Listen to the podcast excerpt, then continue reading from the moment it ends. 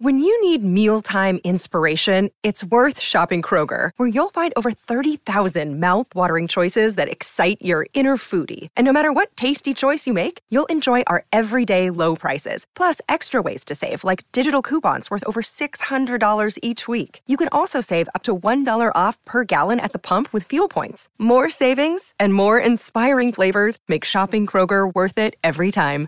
Kroger, fresh for everyone. Fuel restrictions apply.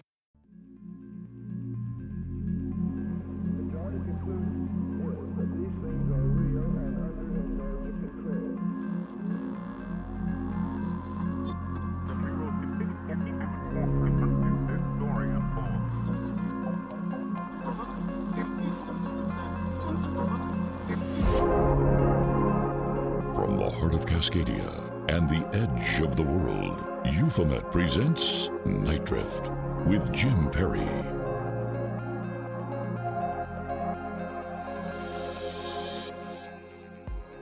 Good evening. You are listening to Nite Drift, presented by Euphomet, and I'm Jim Perry.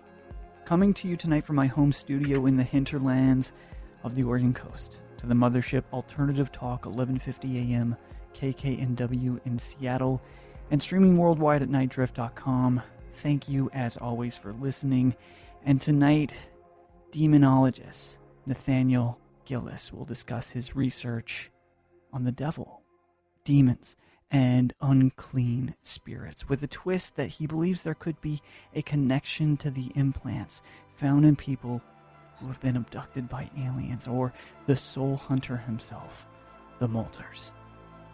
What are your thoughts? Have you experienced anything strange lately yourself? You can always share your story with me, Jim at euphomet.com. Use hashtag Nitedrift on Twitter. This is Nite Drift. I'm Jim Perry, and we'll be right back after this.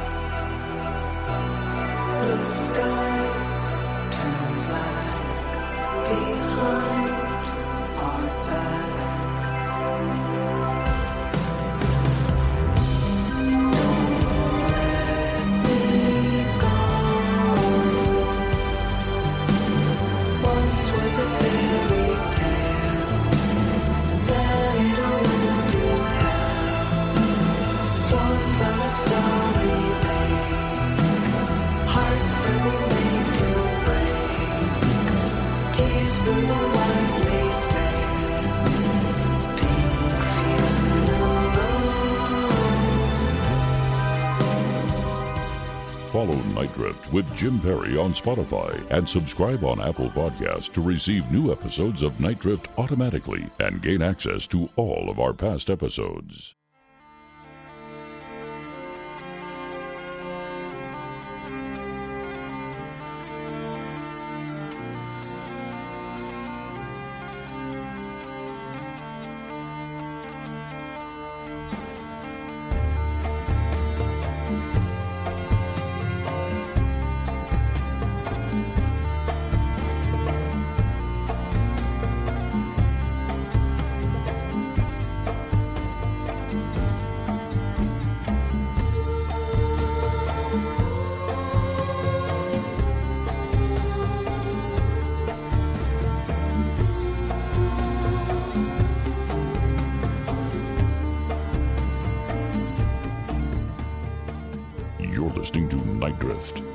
Perry on Alternative Talk 1150 AM KKNW Seattle.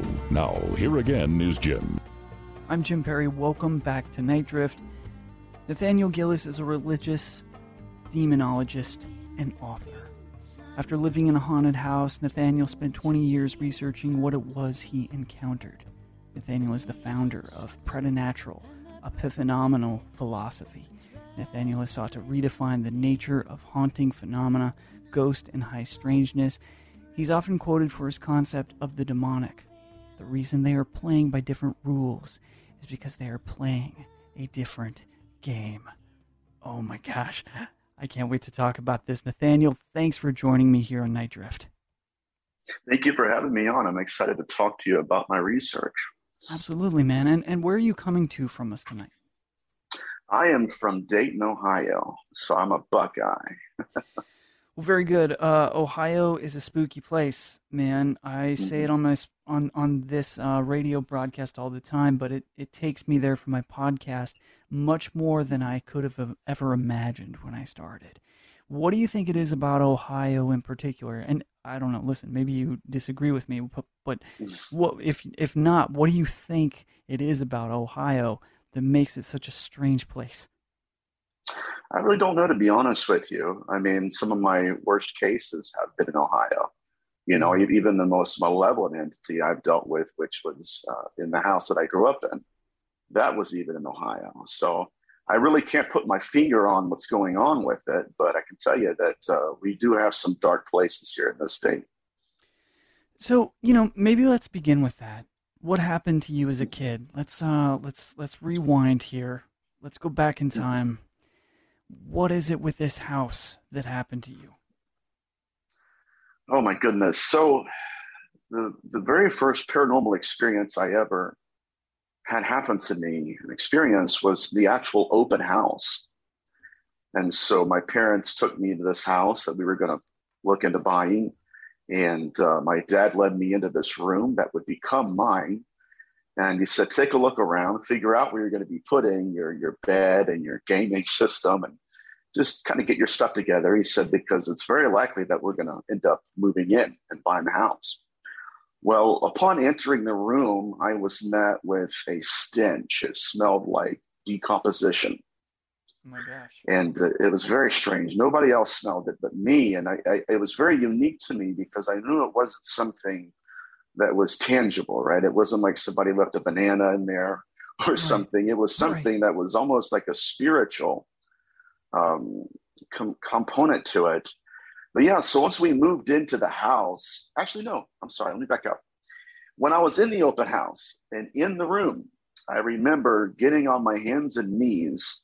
And for some reason, I was drawn to do this. I, I pulled the covers up and I looked underneath the bed that was in that room. And uh, that was my very first encounter with a full bodied apparition. Oh my gosh. It was an apparition of a little girl who was maybe about six or seven years old. She had long black hair, she had pale complexion, and she was in a white linen dress that looked to have been made during the turn of the century. And uh, we, we both kind of recoiled, and she shimmied her little body all the way to the back of the wall. Mm. And then I just kind of gathered myself. I was very unnerved. And so I, I remember just walking out of the room, joining my parents. And then on the way home, I asked them, I said, you know, I said, is this family that's selling the house, do they have any children? And they said, no, they were an elderly couple. Uh, they did have children, um, but the son was, you know, an adult. He had no, he didn't have any children himself. So neither, they, they didn't have any children of that age, and neither did their son have a child that age. And so Wow. it was it was alarming to me. Once we actually moved into that house, the entity mutated. It evolved. And so it was no longer an apparition of a little girl. Now it was a shadow figure. Oh Uh, you know, now, now, yeah, now I would wake up in the middle of the night and I would, it's wild. I, I would literally hear a full blown conversation occurring above my head. Huh. Um, I could not understand what they were saying, but two individuals were talking to each other clear as day. Yeah, these, these conversations that were occurring over my head, uh, it was almost as if these beings or these things, because we're still looking for correct vocabulary, uh, they they wanted me to know that they were present. I Hmm. couldn't ever understand what they were saying, but they wanted to be heard long enough so that I knew they were there. But uh, yeah, I mean, I, I, I had such a profound encounter with whatever this thing was, because you know it would go to bed with me at night. It would, it went to school with me. It, it followed me around, and uh, one of its favorite things to do is wait till everybody went to bed, and then it would just start walking and displacing its weight on our wooden floors Mm.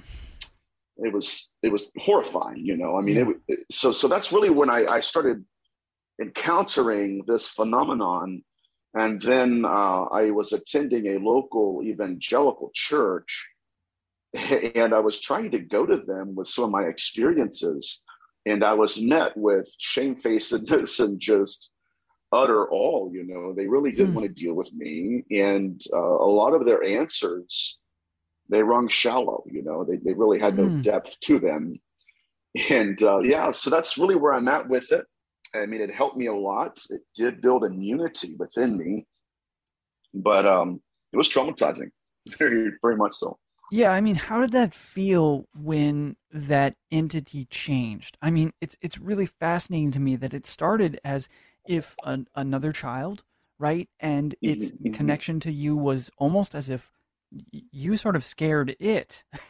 like, what are you doing in here? Oh my God, what are you? Um, and and then you said it changed, and then its relationship with you changed. And Mhm. was it one of complete dread that you wish to kind of like get off of your back? Or at some point in time, did it, after the church, you know, couldn't help you, uh, you Mhm. know, and wh- where did you turn next to try to figure this thing out?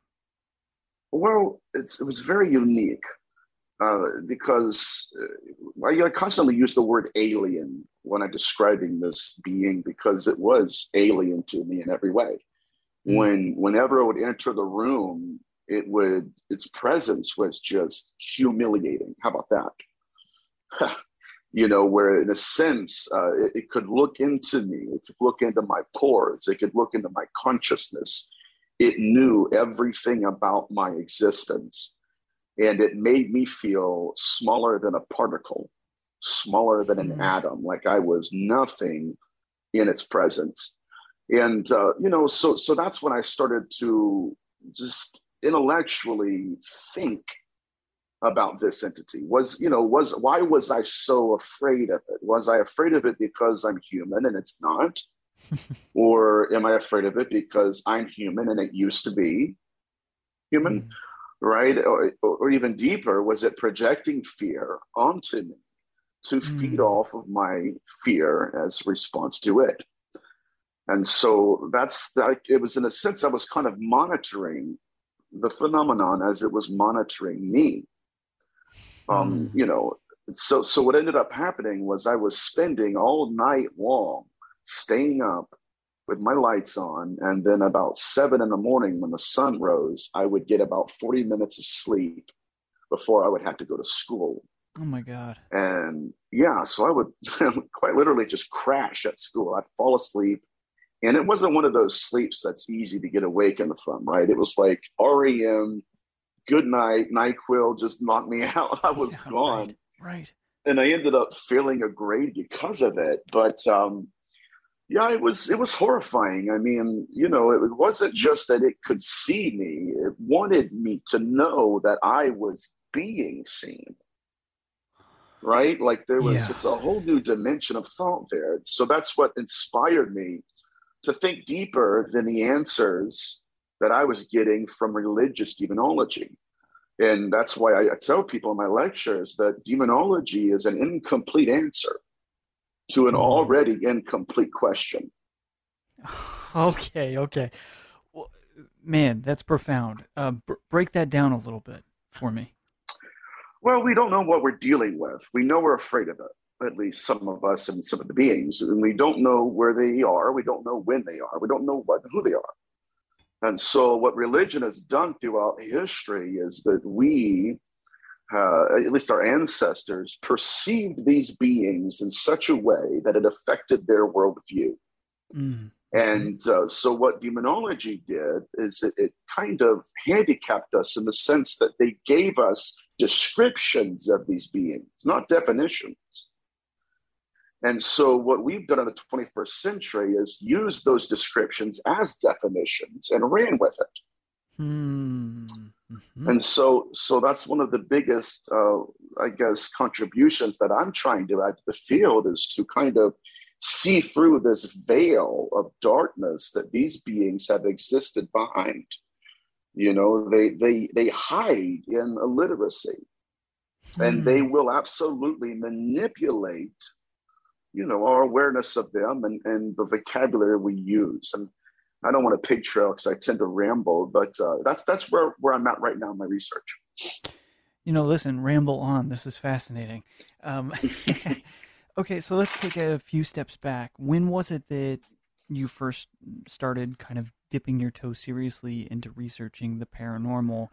Um, I, I guess if you even want to quantify demonology within that scope, but when did you Yep. start just diving into high strangeness and and uh, encounters like this that other people Well, are my- having?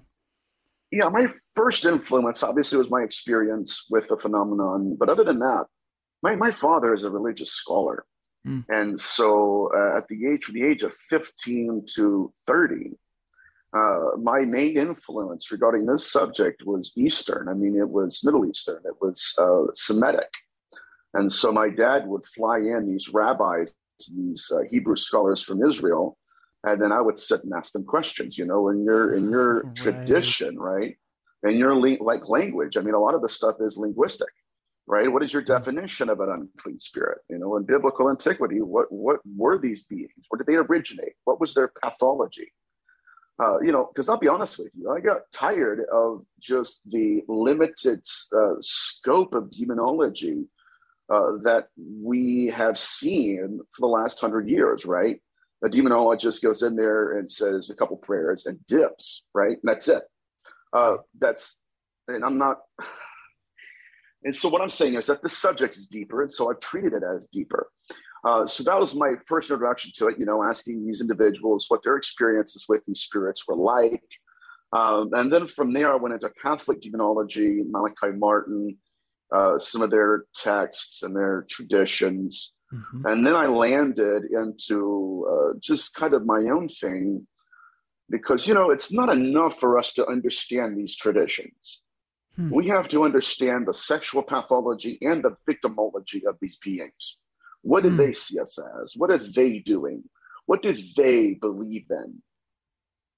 You know, it was, it was uh, Father Sinistrari of Ameno that made, met a pagan demon. Now, what, what's that?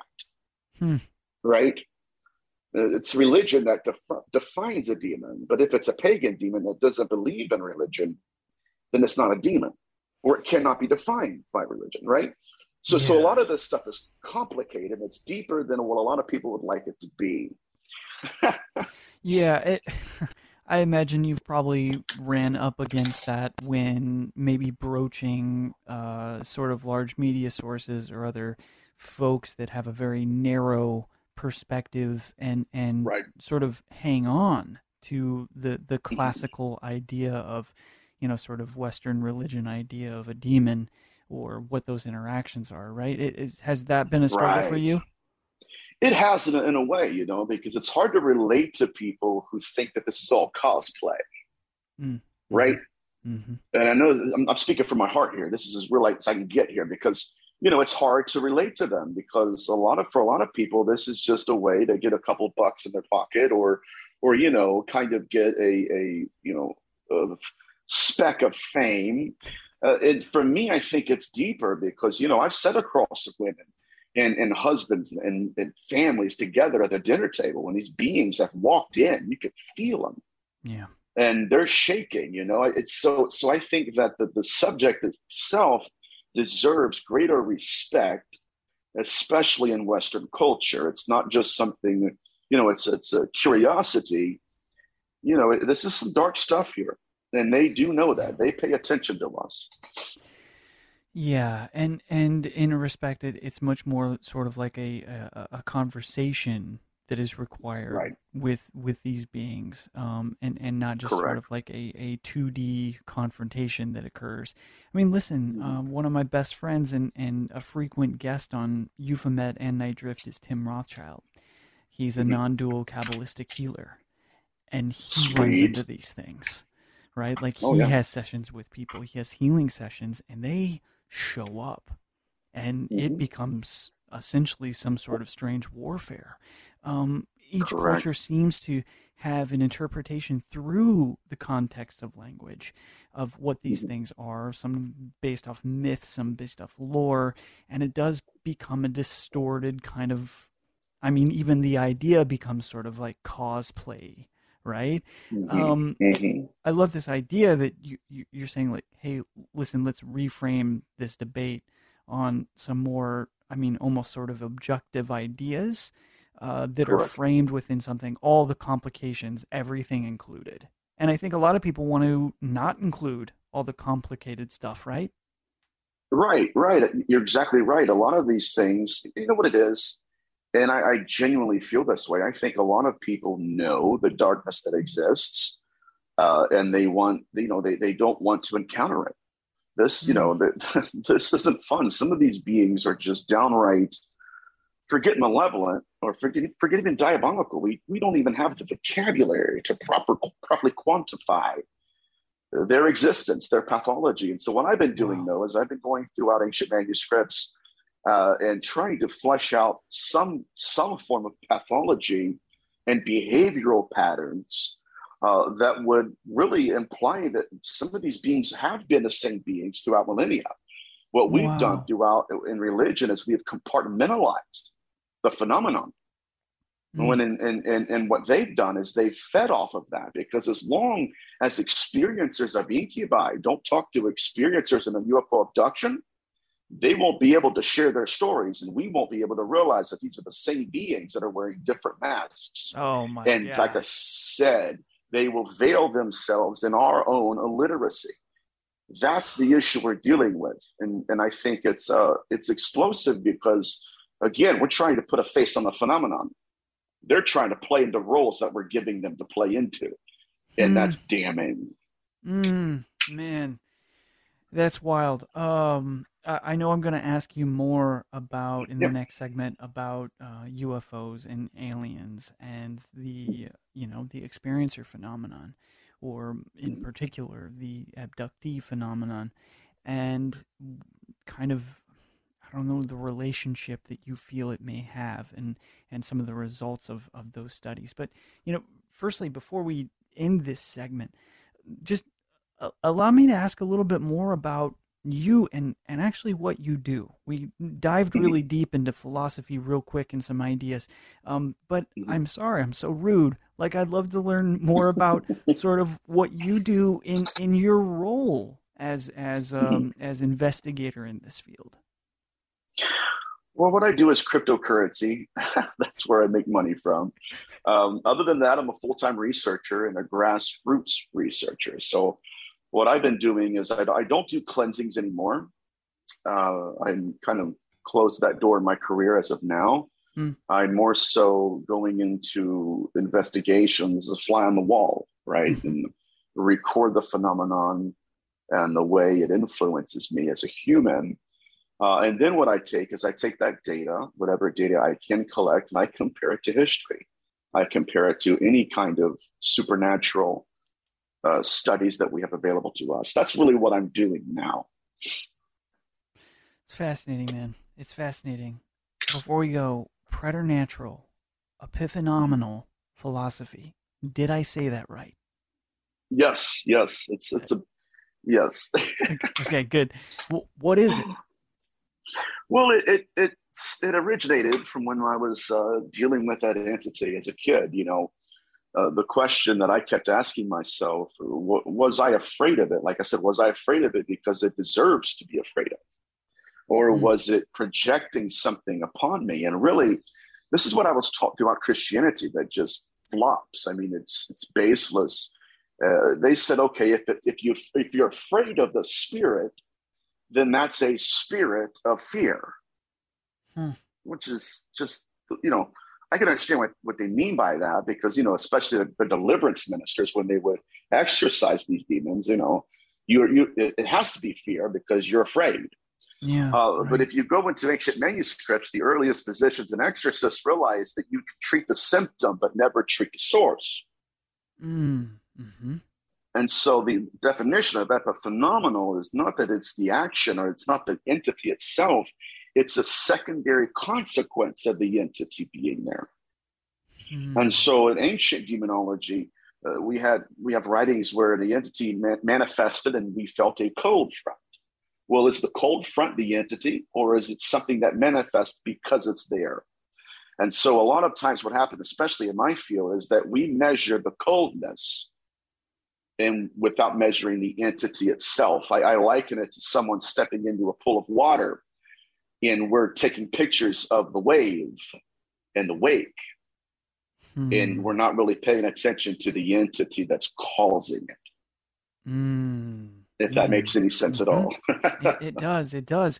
Uh, have you found some methods? Well, listen, let's hold this Mm-hmm. until the next break. But I'll tell you what, growing up the grandson of a Pentecostal preacher, Mm-hmm. I always actually had a really hard time maybe believing that God was real. And it wasn't because I was scared of God, it was Mhm. because if God existed, then that means that the devil did too.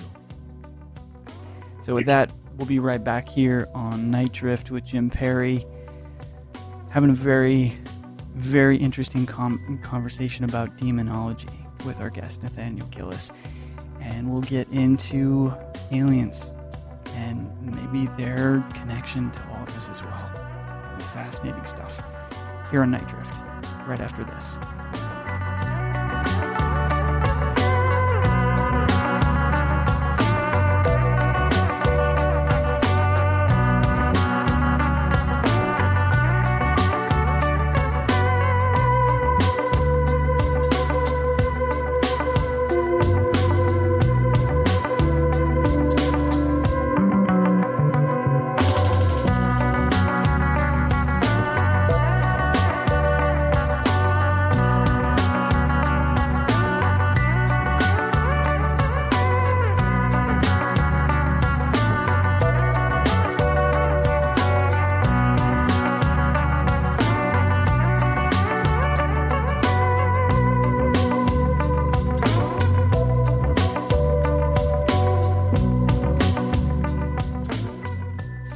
Drift with Jim Perry on Spotify and subscribe on Apple Podcasts to receive new episodes of Nite Drift automatically and gain access to all of our past episodes.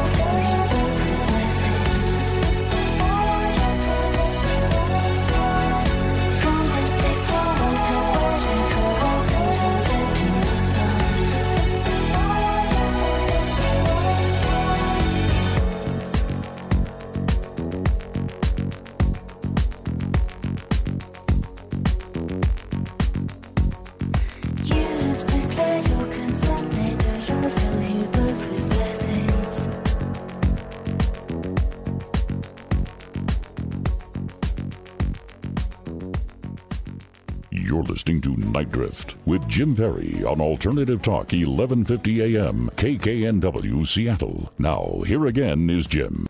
I'm Jim Perry, and this is Nite Drift. You can find us across social media at Euphomet and me at It's Jim Perry. And if you're listening to this live, the radio broadcast of this show, and want more, you can find all of this on the Euphomet podcast feed, wherever you listen to podcasts. For more information, visit euphomet.com.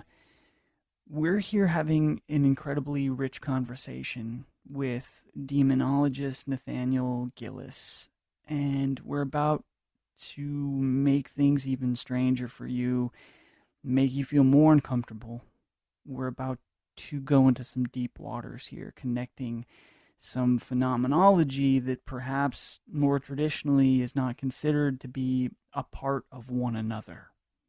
And you'll know what I'm saying here in a second. Uh, Nathaniel, thanks so much for joining me tonight on Nite Drift. I'm really enjoying this conversation, and I'm uh, scared as hell right now. That's some deep water for sure.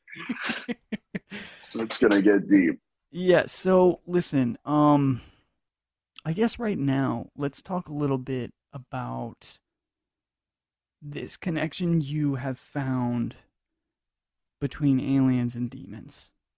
Where where are you at with this right now and how did this develop for you? Oh well, uh, there's very little of the UFO abduction phenomenon uh, that that doesn't fit within the narrative of ancient necromancy. Hmm. Uh, that's why I consider these beings to be molters. I, I think that they are formerly human and that these are disembodied entities that are self-replicating their species through the womb, the wombs of women. The earliest texts that we have in history regarding these beings are Ugaritic. So we have a Ugaritic ritual bowls of reference to, a reference to a re- repiumai. And it meant a deceased ancestor. Now, what do I mean by that? Again, let's go to a Phoenician text, because what I like to do is I like to pull text together. Sure. Um, I believe in literacy. Uh, you know, so so there's a Phoenician text that mentions a lil spirit. A little spirit was that hidden potential with every human being that exists embodied, but it evolves or it mutates out of body. And so we have uh, funerary texts that talk about the ghost of a man is made from the flesh of a god. And so these ancient authors believe that there was a potential within every one of us to become a mutated or an evolved ghost. And so that that mutated, disembodied aspect of us that we often see in UFO abductions. That's why they're, they're connected to NDEs and OBEs and all of that. Yeah. But they believe that these beings could mutate and that after they're disembodied, that they would seek to be re-embodied again.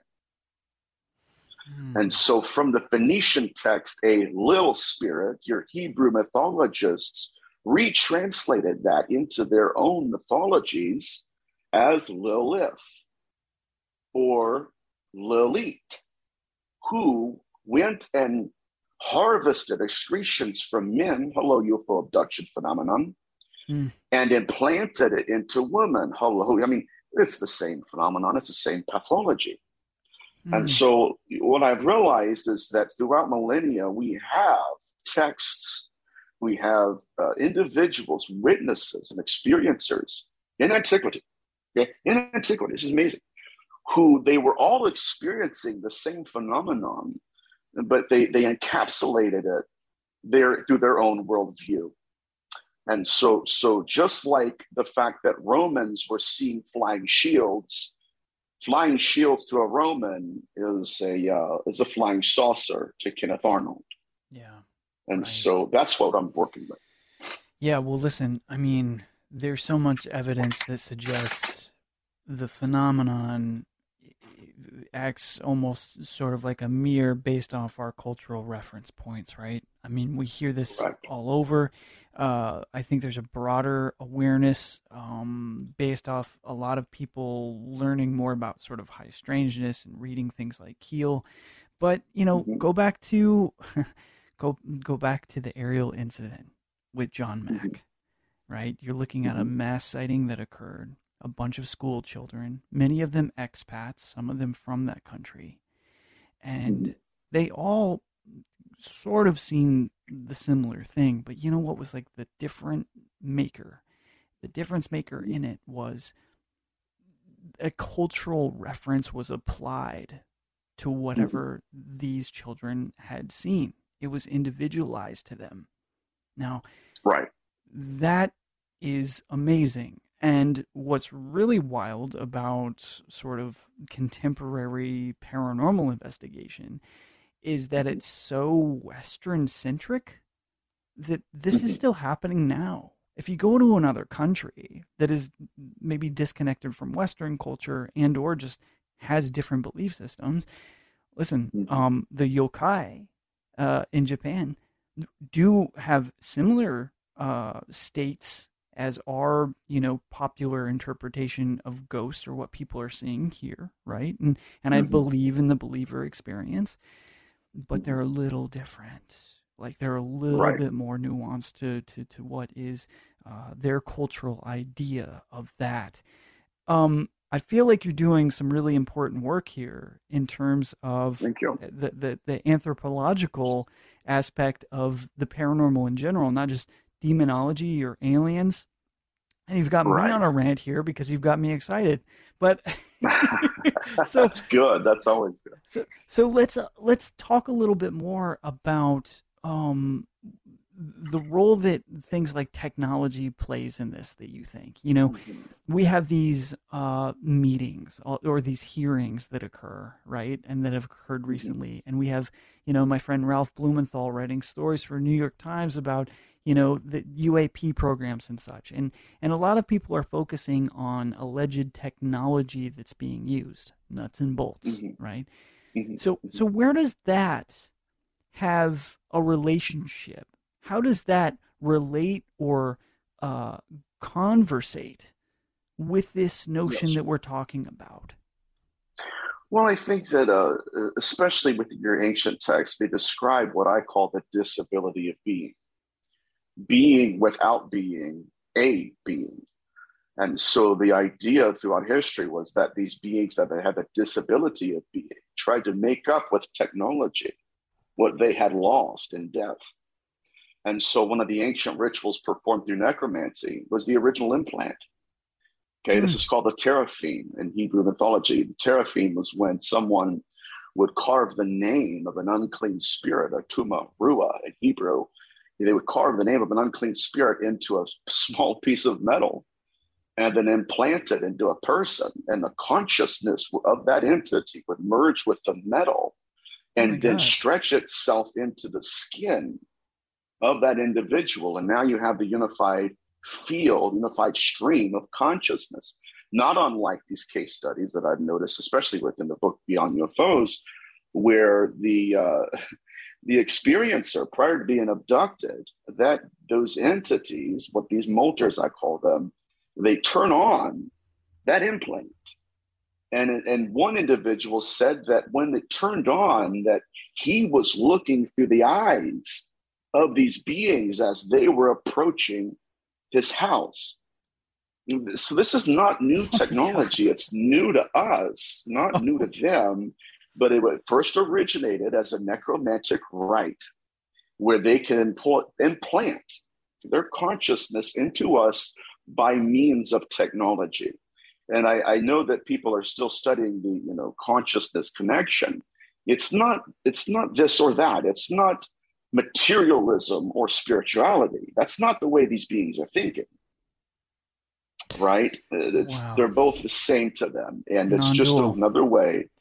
Exactly right. That's where I stand on it. Non-dual. It's all included. And and and you reference the book Beyond UFOs. It's the science of consciousness and contact with non-human intelligence. It's a huge book.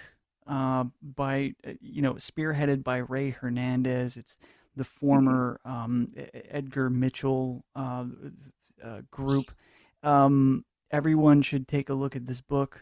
I've talked about it a lot on here. It's I haven't uh, you know I haven't got through the entire thing myself, but I do revisit chapters over and over again. I can't get through it in one shot. I would like to see if somebody could, but it's dense academic material. Um, and it's fascinating that that that you're mentioning it. Honestly, I had no idea that we would go down this direction. As you know, I, I think so so much of your work is known as as demonology. Right, right. That, yeah, yeah, you're exactly right. You know what? That, I'll tell you where that originated. My very first show ever was Coast to Coast. And when we first, when I first talked to the producer, I man, they're trying to figure out where to put me. You know what I mean? like what, like what? You know what I mean? It was, it was funny, funny conversation. So they're like, okay, we'll just, we'll bill you as, you know, demonologist. And then when you're in front of millions, every other show was like, hey, man, demonologist. So it's like, all right, I went with it. Yeah, right, right. You have to at that point. Yeah, exactly, exactly. It's fascinating, dude. Um, okay, so what you know, you're you're working on some cases. You're you're not doing uh, cleansings anymore. What what do your cases look like now that you're a part of? You said that you had mentioned that you're kind of a fly on the wall sometimes, but Mhm. what are some of the cases that maybe you can describe what you do and have been surprising to you, or or frightening or stunning? Yeah, well, I, I, all right. So the last case I had, I mean, it's been about two years ago because I shut everything down. I shut everything down and I just kind of went headstrong into my research. And so I'm very selective about what cases I take. But my last case was a murder case. It was uh, someone had called, or actually, never called it, they emailed me. And uh, when I got him on the phone, we were talking, and I had no context for what this case was going to be. I, I really didn't. They, they just said, "Hey, listen, we're we're experiencing paranormal activity. Would you come over and do an investigation?" And I said, "Okay, fine." And uh, it was very strange. So, growing up in that haunted house, like I said, it endowed me with a, a little bit of insight and giftedness Hmm. uh, to where it's like an, an experience for me. And so I've had moments of time where I'll just literally be in two places at once. My body will be here, but my consciousness will be somewhere else.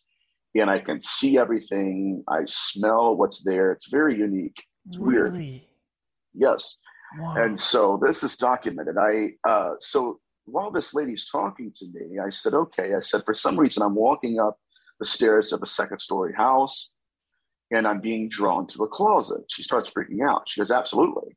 I was in that closet last night. And she said, I believe that's where the entity is.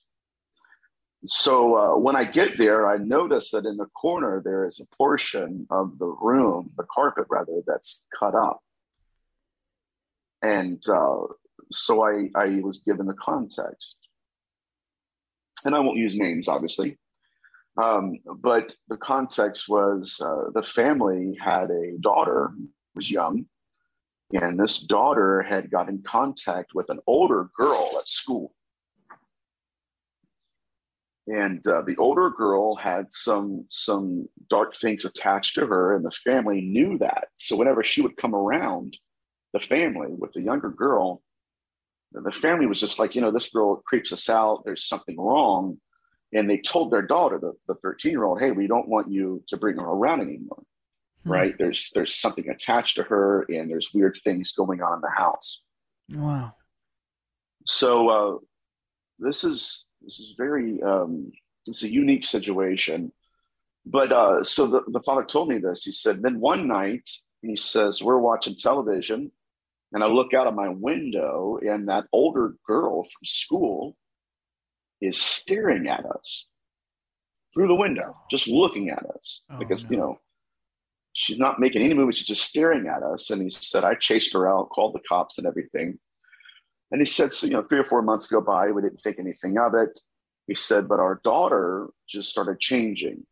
She never never come out of her room. She was kind of detached uh, with her family. And he said, next thing I know, on a school night, my daughter walks down the stairs and opens the front door.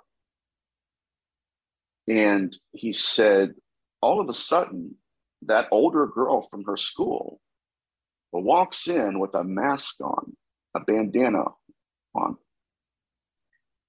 and she starts stabbing everyone in there. And he says, as she's stabbing, there's a disembodied male guttural voice coming out of her.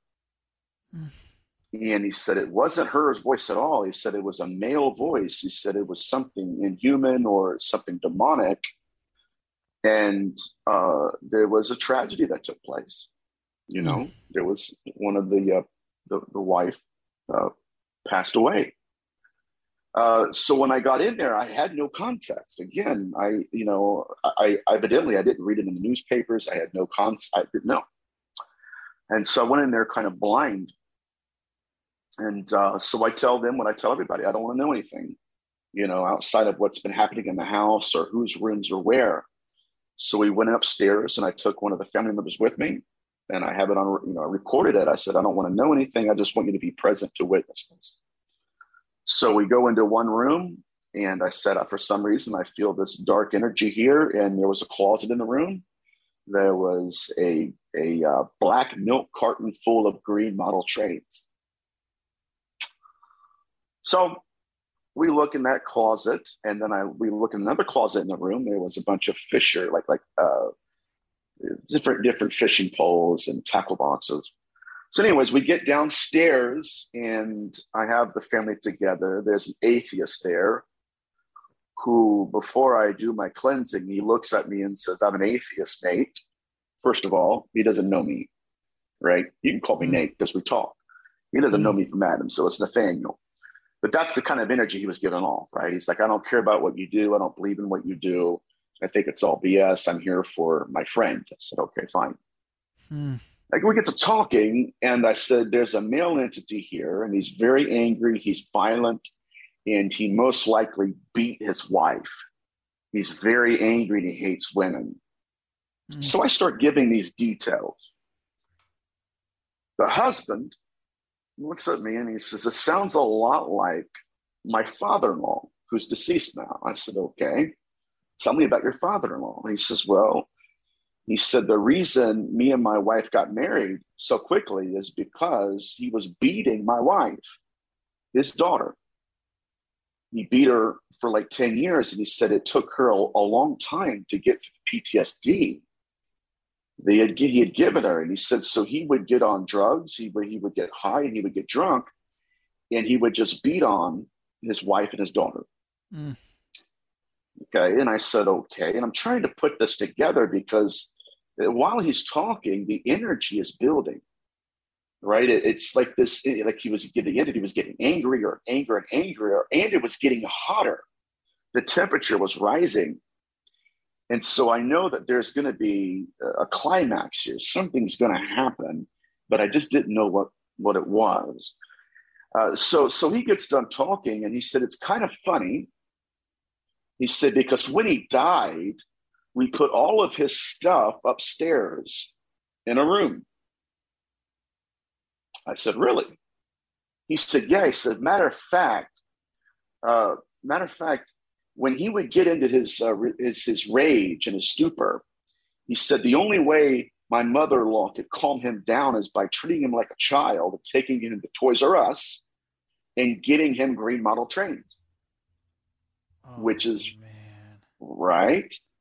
And so when I heard that, it it was like you could cut the energy in the room with a knife. And then suddenly he goes, matter of fact, he goes, when he also died, he said, we, uh, we also put his tackle box and his bass fishing gear upstairs. And he, then I, I didn't tell you about this, but he also said, you know, he goes, and matter of fact, that, that wooden table you saw in the kitchen, that's his too. He made that. Oh my gosh. And so what I deduced was this is him. This is him. And so I went through my cleansing ritual and it got so hot that the the the, the husband there, the man, he's he's taking his arms and he's rubbing his shoulders and he's going, Oh my God, it's hot. It's so hot. It's hot. Get it off of me. It's hot. When we got done, it was as if someone had turned the lights on for the first time in that house. Hmm. The family was, they were crying, they're weeping, and they're going throughout the house thinking, okay, it's just me, it's just us. But no, whatever darkness was there, it left that night. Now, this is gets even deeper. About two months later to the day, I'm sitting in the same seat at the same restaurant at the same time that I got the original email from that family. This is nuts. This is crazy. Then a couple sits directly next to me. A lady leans over because her husband was sitting in between us. A lady leans over, looks at the book I'm reading, and says, You know, can I talk to you about something? I said, Sure. So she switches seats with her husband. We get to talking about my research. And I said, look, I said, I don't do this often, but I said, I just, I just had a vision of you teaching. I said, are you a teacher? And she started laughing. She goes, well, I just signed a contract two days ago to teach. She goes, originally, I'm a social worker. I said, a social worker? She says, yes. And she says, believe it or not, I know who you are. Hmm. I said, really? I know this sound, I promise you this happened. I promise you this happened. It blew my mind. I said, Well, who am I? She goes, I know you're, you're Nathaniel. And she goes, I've heard about you, but I can't tell you how. So about 45 minutes later, finally she says, Yes. She says, I'm the social worker that's been working with these two minors. And she said, The night that you did your cleansing, that being went into the 13 year old cell and told that girl, I no longer have authority over you. I have to leave. And she called the social worker and told them this. She said, So we know who you are. I, Oh was, my word. that was nuts. Yeah. So that, that was my last case. And um, I got a phone call later on from the family because the atheist wanted to talk to me. The atheist was like, you know, I never experienced anything like that in my life. And then he said, I've went around and I've called everybody in my city, every pastor in my city, and I've told them about what I experienced in that house. So this stuff is powerful, but um, that's what that that really did change me in my in my experience with the phenomenon. Man, how can it not? Nathaniel, how can it not? You know? Um Mhm. oh my gosh. Uh thank you so much for sharing that story. I want to read more. I want to know about more about your work. Uh, where can people find you and your most recent work? You can find me. I have a YouTube channel, and uh, I have like a, I think like 14, 1500 subscribers. But every week on Thursday night at 9 p.m. Eastern Standard Time, I have a, my own show on the Leak Project, and it's called The Ghost Notes. And so uh, at that point in time, I go in there, and it's you know it's not an interview. I just start talking about my latest research. uh, Nice. so you can find me there uh, on my YouTube channel and and Instagram and Facebook, and I'm also on Twitter. So it's all all of those are under the banner of Nathaniel Gillis. Well, fantastic. I feel like we only scratched the surface here, but it was a great introduction to you and some of your work. Will Yeah. you please come back on Nite Drift? I would love to, absolutely, I would love to. Fantastic, man. All right, we have to get out of here, everyone. But this has been Nite Drift. I'm Jim Perry. And until next Sunday, keep looking up.